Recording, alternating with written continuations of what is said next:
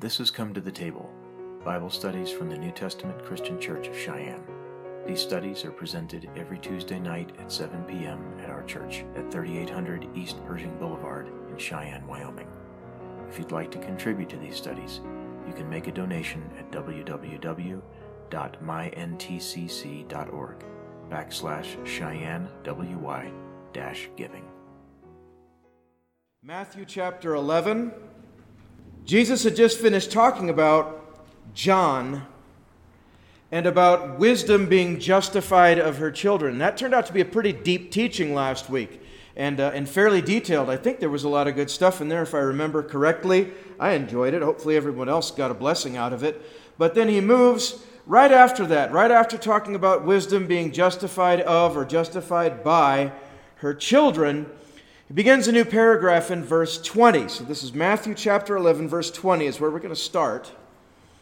And he says, Then began he to upbraid the cities wherein most of his mighty works were done, because they repented not.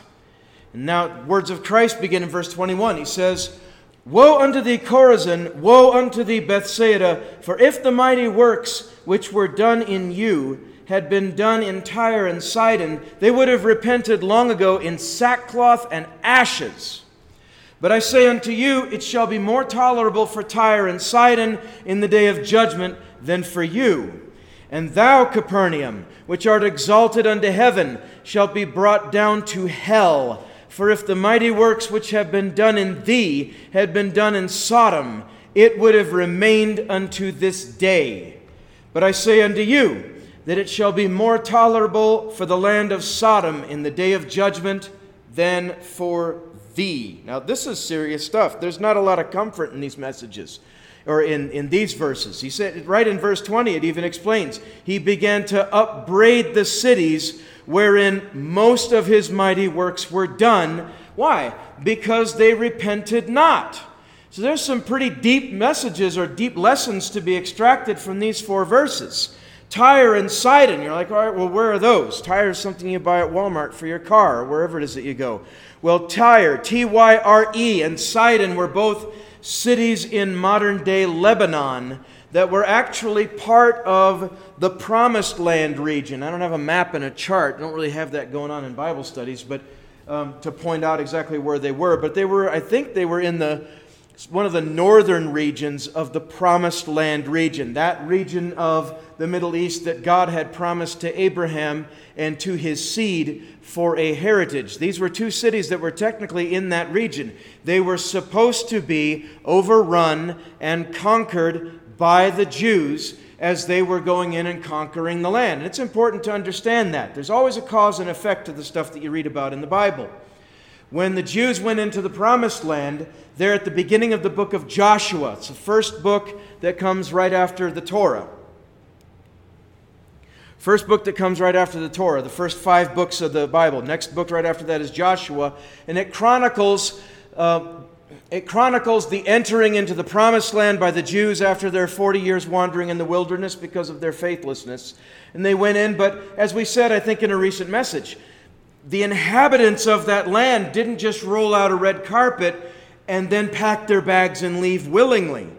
This was their home, but God was giving their home to the Jews because the indigenous peoples of those regions were not good people. They had been singled out for judgment, many of them for destruction most of the cases, that, that destruction took place. And I know that it, a lot of people would find fault with that now, and, and so the morality of it really isn't up for argument because it's, what God, it's the wheels that God set in motion. And so you can take that up with God. If you have a moral exception to God sending Jews in to wipe out whole nations and take their land, well, it happened anyway. So just, there's a point where you just have to leave it at that and, and not worry about the, the, the morality or the, immor- or the immorality of it. God is sovereign, and that's just not an argument that anybody's going to win because He gave that land to them. End of story, period. No negotiation, no, no contract, no nothing. That, it's their land, and it's been their land for ages. And if there's anybody still alive that could make any kind of a case for it being theirs, Well, you'll find most of them in Lebanon because I think that's where the remnants of the Canaanites are. I think if you dig into the genetic structure, the genetic code of the Lebanese, you find a lot of Canaanite genetics that are still, or Canaanite genes that are still alive among them. But they're not going to win that. They're not going to win that, even if it seems like they are. Ultimately, that land is Israel's and it will be forever and ever. Amen. But so the Jews went in to claim the land, and it was quite a bit of land, and there were a lot of indigenous peoples that were already there. Maybe they were indigenous, maybe not, because they were always fighting wars with each other, too. Just like the Native Americans of North America and South America, they were always fighting each other. They were not just peaceful Disney Pocahontas Indians, okay? They weren't. I'm not saying that they were all brutal savages, but by some standards they were, and not all of them were. A lot of the East Coast Native American tribes were actually um, quite refined by comparison. So they weren't all the same. But the people of the promised land, the people that dwelled in the promised land before the Jews came, were just the same way. They were all sinners.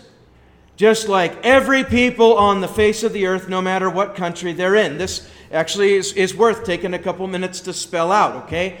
There are no noble savages. There are no noble savages. The whole human race, according to the Apostle Paul over in the book of Romans, the whole human race is condemned under sin. There's none righteous, no, not one. The Bible says that all, all people have gone out of the way. All people are together become unprofitable. We're all wicked and we're all in need of a Savior. Now, now we've established that. So please, no weeping for the natives of the promised land. It's done. It's like 4,000 years past, or however long it's been. It's, it's very old. It's very old news, very spilled milk. Let's, let, let's go on. But the Jews were supposed to conquer those two cities as well because they were part of that territory. Tyre and Sidon were part of the territory that was given to them. But you, if you go back and you read in the Old Testament, you read in Joshua and in Judges, then you find that they didn't always do what they were supposed to do. Sometimes the children of Israel, on one or two occasions, they got fooled, okay, not necessarily their fault. And on one or two occasions or so, they cut a deal. They cut a deal with the natives. Or maybe they got tired and they got discouraged and they didn't push as far as they were supposed to because the borders of that land were pretty clearly defined. The land that was supposed to be given to them, that ultimately it was given to them, okay? Well, Tyre and Sidon, they didn't really wipe those people out. And so they kind of escaped that. But later on, they were overthrown, not by the Jews, but by Babylon, and later Assyria, and later on by Alexander the Great. And I think Tyre itself, as opposed to Sidon, Tyre itself, um, they pulled a fast one on Babylon. I think was it Babylonians conquerors? The ba- might have been the Babylonians. They pulled a fast one on the Babylonians, and they fled. They abandoned their city. It's just a little bit of history for you. They abandoned their city and migrated their entire city out to another place out on a remote island. Okay? And when the conquerors got there, all they found was a military detachment guarding an empty city.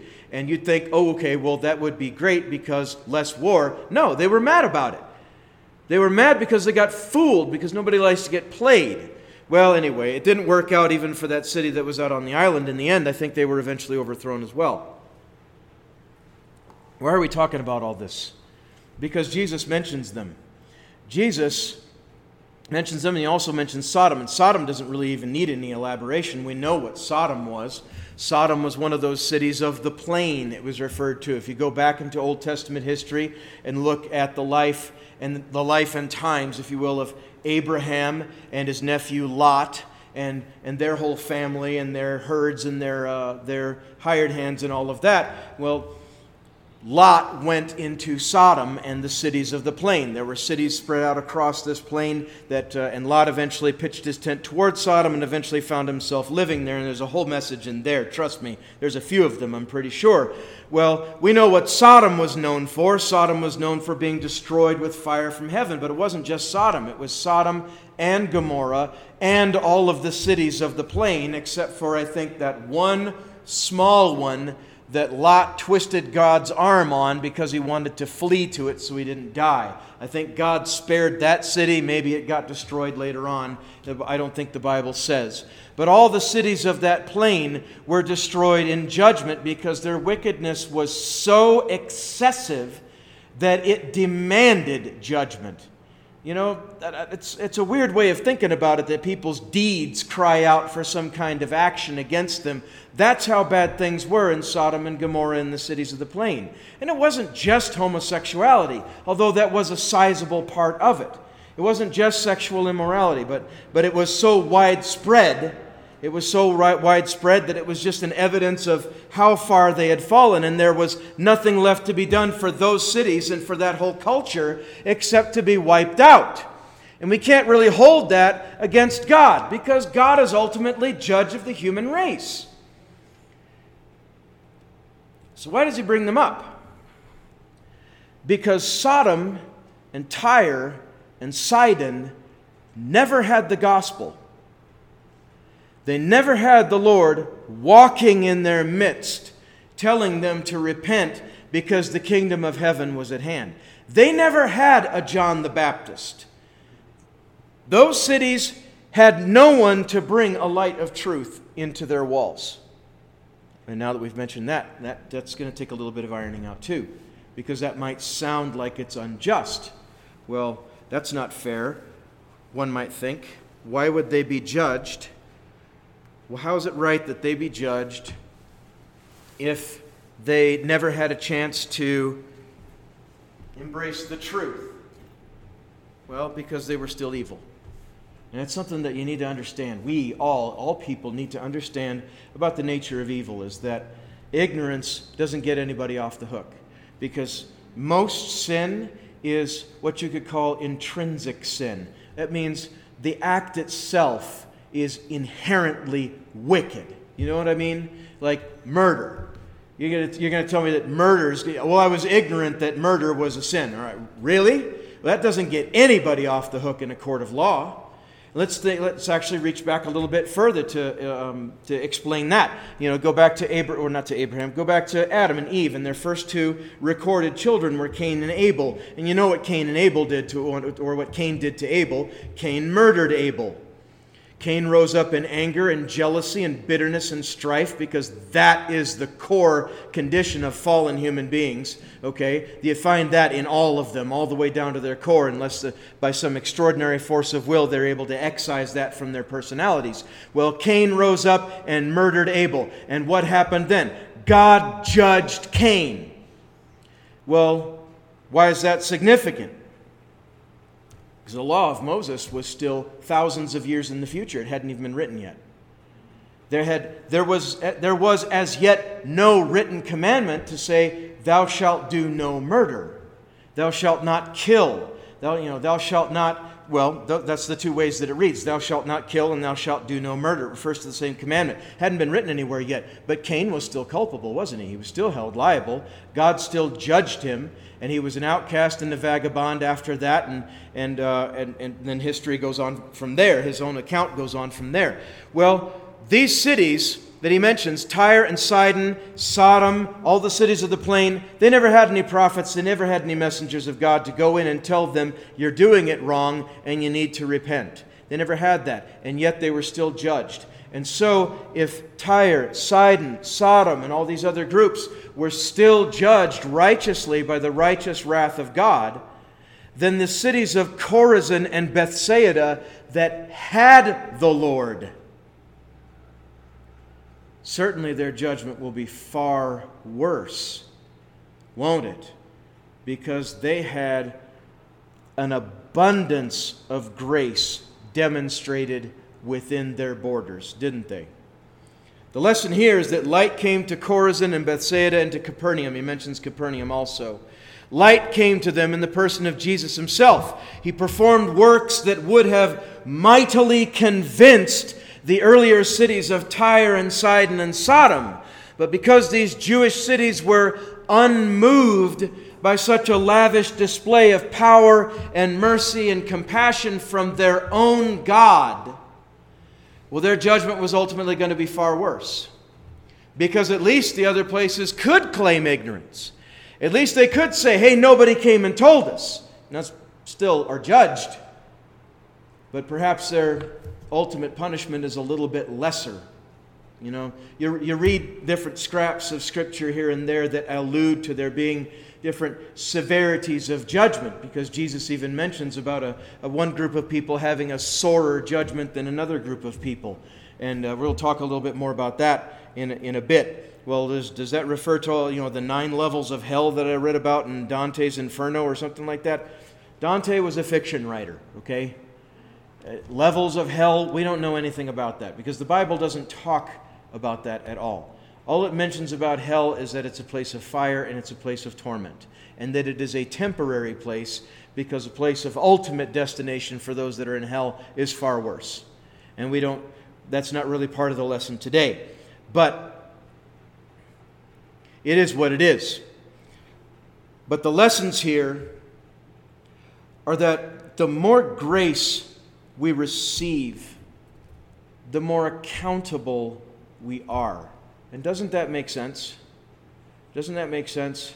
If someone came by your life and you were struggling financially and you were barely getting by, and they came by your life and granted, Lord Jesus, if it so pleases the Lord, you know, it'd be nice. If somebody came by your life and just dropped a million dollars cold right on you, tax free, tithe paid. You didn't even have to pay tithe on it because they'd already tithed on it for you. I mean, it's a million clear. And they just did that. Boom! all your financial burdens instantly vaporized, just like that. Well, if you were silly, childish, and irresponsible, you would go completely bonkers with that, go on a, spending spree, and spend yourself right back into extraordinary amounts of debt, or right into extraordinary amounts of debt.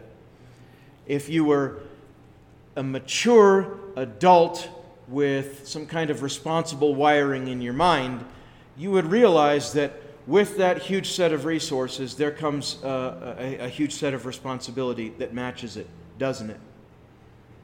Blessings are wonderful, but they always come with responsibilities. Now, this has been a, this has been a recurring theme a lot over the last several weeks, and not necessarily by design. I haven't necessarily planned it. I have not planned it, as a matter of fact. Let's just use very clear language there. Responsibility. With blessings comes responsibility. With salvation comes responsibility. With the baptism of the Holy Spirit comes responsibility. With anything that God blesses us with, there comes responsibility. Now, the immature and the childish person will then shy away from the blessings because they don't want the added responsibility. But that really is the wrong attitude to have. It really is the wrong attitude to have because with responsibility comes blessings. That's the wrong way to look at it. With blessing comes responsibility because then they're like, oh, well, I don't want the blessing then because I don't want the responsibility. I just, whatever, I'll just deal with what I got and be happy with it. That's not really the ideal uh, mindset to have. That's not the right way, not the best way to think. That's, that's suboptimal. There's a Christian. Let me use a, a fancy psychological word, okay? But to view it rather as with responsibilities, there also come blessings. There's that, there's, that, uh, there's that old expression we used to hear in the Air Force rank has its privileges. And it's not just in the Air Force, you hear it in lots of different areas. Rank has its privileges. With rank, but with rank also comes responsibility. So, really, they go hand in hand. And neither of them are to be shied away from. They're not to be shied away from because the more responsibility you accept as a believer, the more responsibility, you know what? The more responsibility you accept as a believer, the more responsibility you accept as an adult, the more responsibility you accept as whatever it is that you are in life uh, a married person, a single person, a family person, or whatever it is, wherever your lot has taken you and you are right now. The more respons- responsibility you are willing to shoulder, the more blessings are going to come with it. Yes, trials, sure. Problems, of course. Where there are human beings, there are problems. There's no getting away from that. But there are blessings. There are good things that come with it. But we're living in an age now where many married couples shy away from having children, having families. Many couples in general, whether they even bother to get married or not, a lot of times they, they like, oh, well, we don't want to have kids because we just want to do our own thing. Okay, well, all right. They have that freedom. They do. But that's really not the best kind of mentality to have. Now, I'm not taking the Catholic approach of, hey, be fruitful and multiply and have as many kids as you have. That's not always the wisest thing to do either. You know, you got to be able to provide for those kids too. So, well, is contraception a sin? No, it's actually not. The Bible doesn't say a crying thing about it. There are a couple things that are close to that subject. Let's just iron that out right now in case there's any doubt in our minds. I don't want that plaguing anyone's conscience unnecessarily, okay? The Bible says a couple things that are approaching that subject, but in their context, they are not that subject. Look up and read about a guy named Onan, and then if you have a question about that, bring it to me and I'll clear it up. But responsibility. Okay, so you don't want to have kids, but don't you know that there are huge blessings that come with having kids? I'm not saying it's a commandment, okay? Do not misunderstand me. I'm not saying that. Some of you may already have enough, okay? My wife and I, we only have our one, and that's fine. Um, but there are blessings that come with that. There are blessings that come with that. You never get, if you never have kids, you never know the triumph of watching them walk across a graduation stage. You have no idea what it feels like to watch one of them succeed in life or to something wonderful happens to them and you can celebrate with them. It's really awesome. That's something that if you don't experience that, you're really missing out on something. But that's not to, again, I got to be careful with this because that doesn't mean that the unmarried believer is somehow a second class believer. A million miles from it. Paul speaks very high of being unattached because when you're unattached, you can be that much wholly, more wholly devoted, not holy H O L Y, but holy W H O L L Y, you know what I mean? More completely dedicated to God and your life for Him because you're much less distracted. You have fewer things making demands for your time. So, whatever your station in life, married, single, somewhere in between. So, well, what's in between? I don't know. If you want to complicate it with the different statuses of uh, married, single, uh, widowed, divorced, you know, whatever, whatever bucket you fall into in the U.S. Census, let's just put it that way. Whatever your place, you're a first class citizen in the kingdom of God. Don't let anybody make you feel like you're anything less than that. It's important to remember. That's very important to remember. What if I'm married and my spouse is an unbeliever? Same thing. You are a first class citizen in the kingdom of God. Remember that when the devil tells you otherwise, because he's always the first one to do it. It's usually not another person who comes around and tells you it's the devil. Let's get back to what we're talking about. Light came to these cities Chorazin, Bethsaida, and Capernaum. Jesus himself. Light never came to Tyre and Sidon and Sodom. Okay? And so, because these guys had light, and these guys did not, and these guys rejected the light, their judgment was going to be far worse. Their judgment was going to be far worse because it is a serious thing to hear the gospel and then to reject it. Better to have never heard it. I'm not saying that that gets anybody off the hook. I'm just saying that better to have never even had the chance. Let's move on. And there's a deeper lesson with this too. That the more that a nation is blessed by God, the more accountable and guilty its people are should they ever forget him and turn their backs on him. Let that sink in.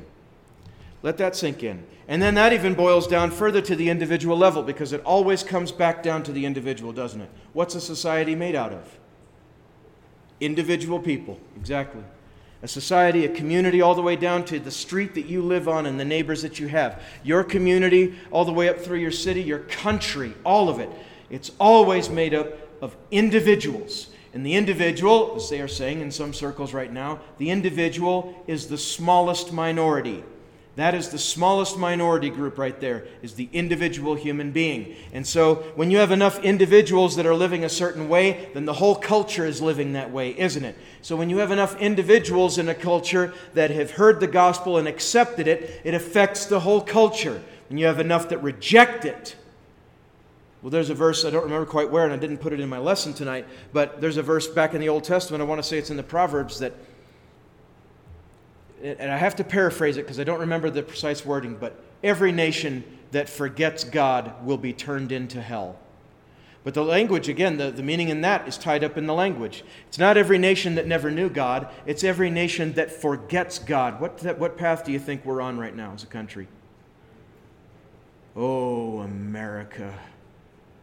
The judgment that we are heaping up to ourselves as a nation.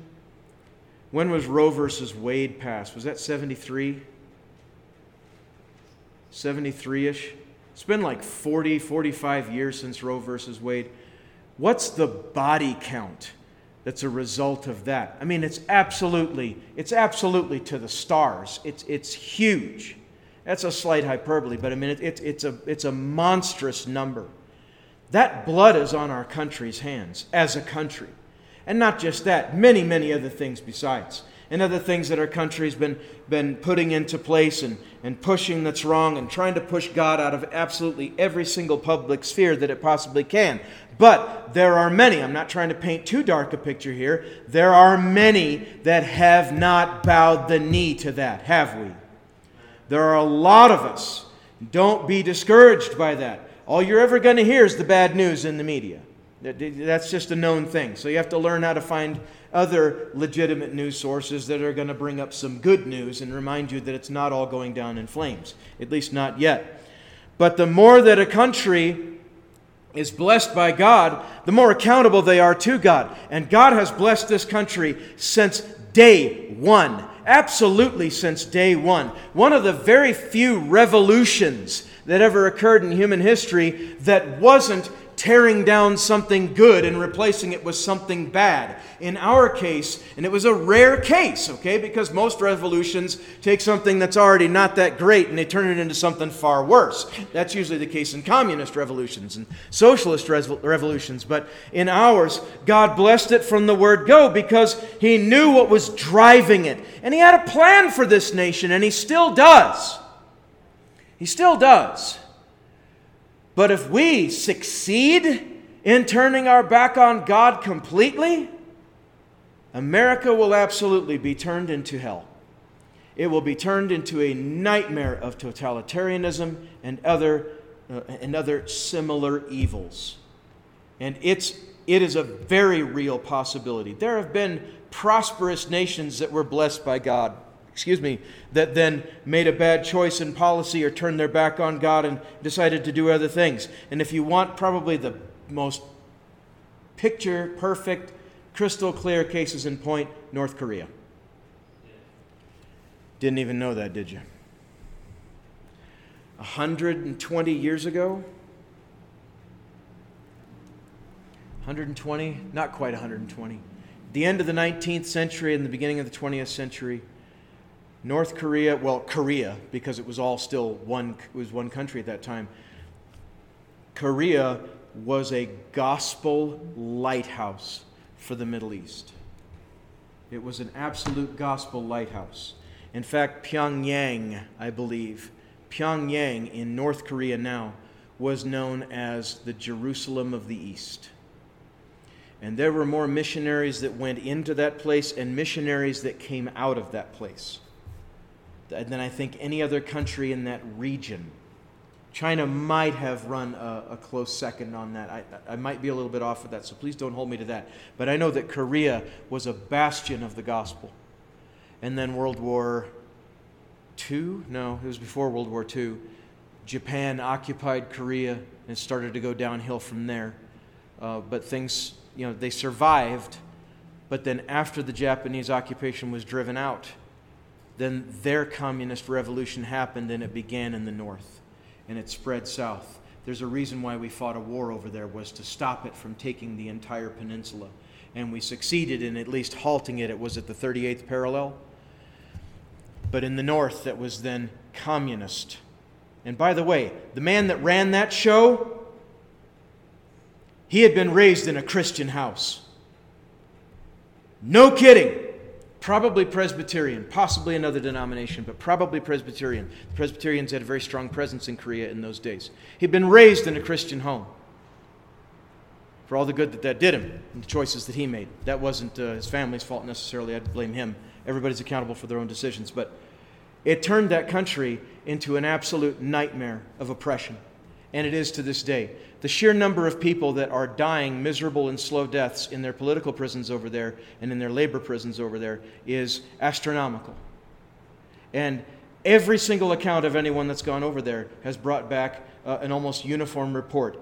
It's creepy in, the, in its totalitarian and tyrannical order, the way that that whole country is ordered, it's like a great big show. It's like you're living in a play, and you better play your part, or they will snatch you off the street in a flat second, and off to those prisons you go, and you won't see another, you won't take another free breath in your life.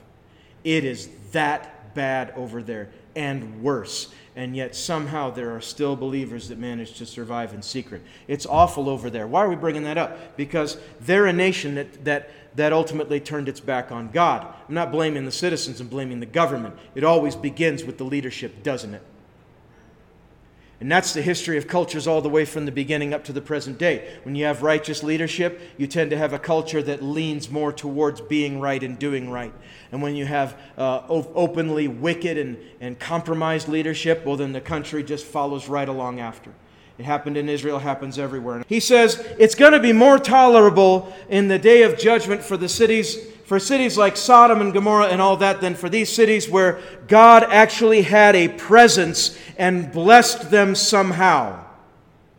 And coming back to the individual level, we make, it this, we make this applicable to us, not just as America, but as individual Americans. We've come too far to turn back, haven't we? As Christians, we've come too far.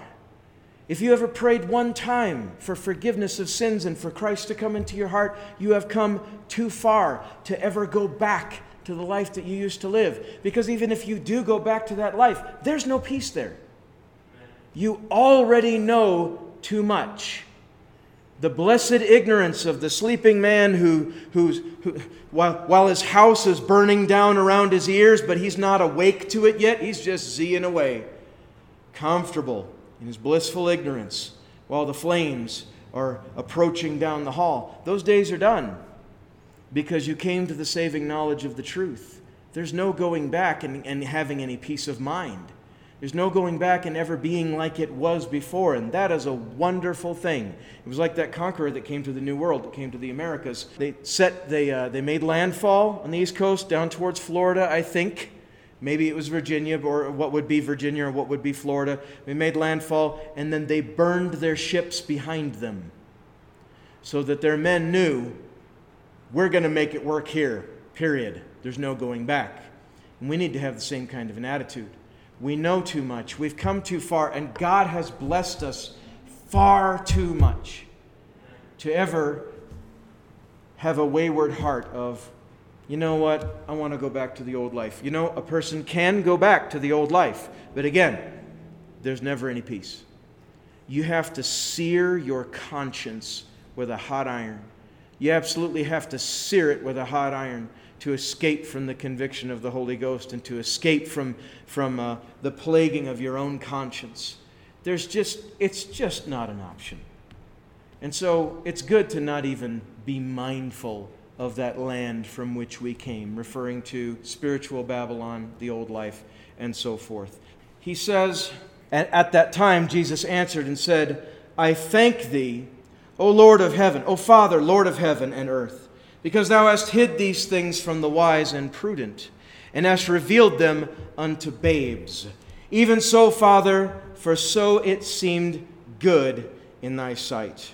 We'll pick it up next week, verse 25 through verse 30, because there's about two different things going on in here. His prayer to the Father and uh, his declaration in that prayer that he's concealed these things that he's just been talking about. He's concealed them from the wise and the prudent, and he's revealed them unto, as he calls them, babes, children, those not especially learned. Okay, and there's a reason for that. It's really good. We'll talk about that next week. And then we're going to end with this teaching on Come unto me all ye that labor and are heavy laden. And that's good stuff too. And so. Thank you for listening to Come to the Table Bible studies from the New Testament Christian Church of Cheyenne.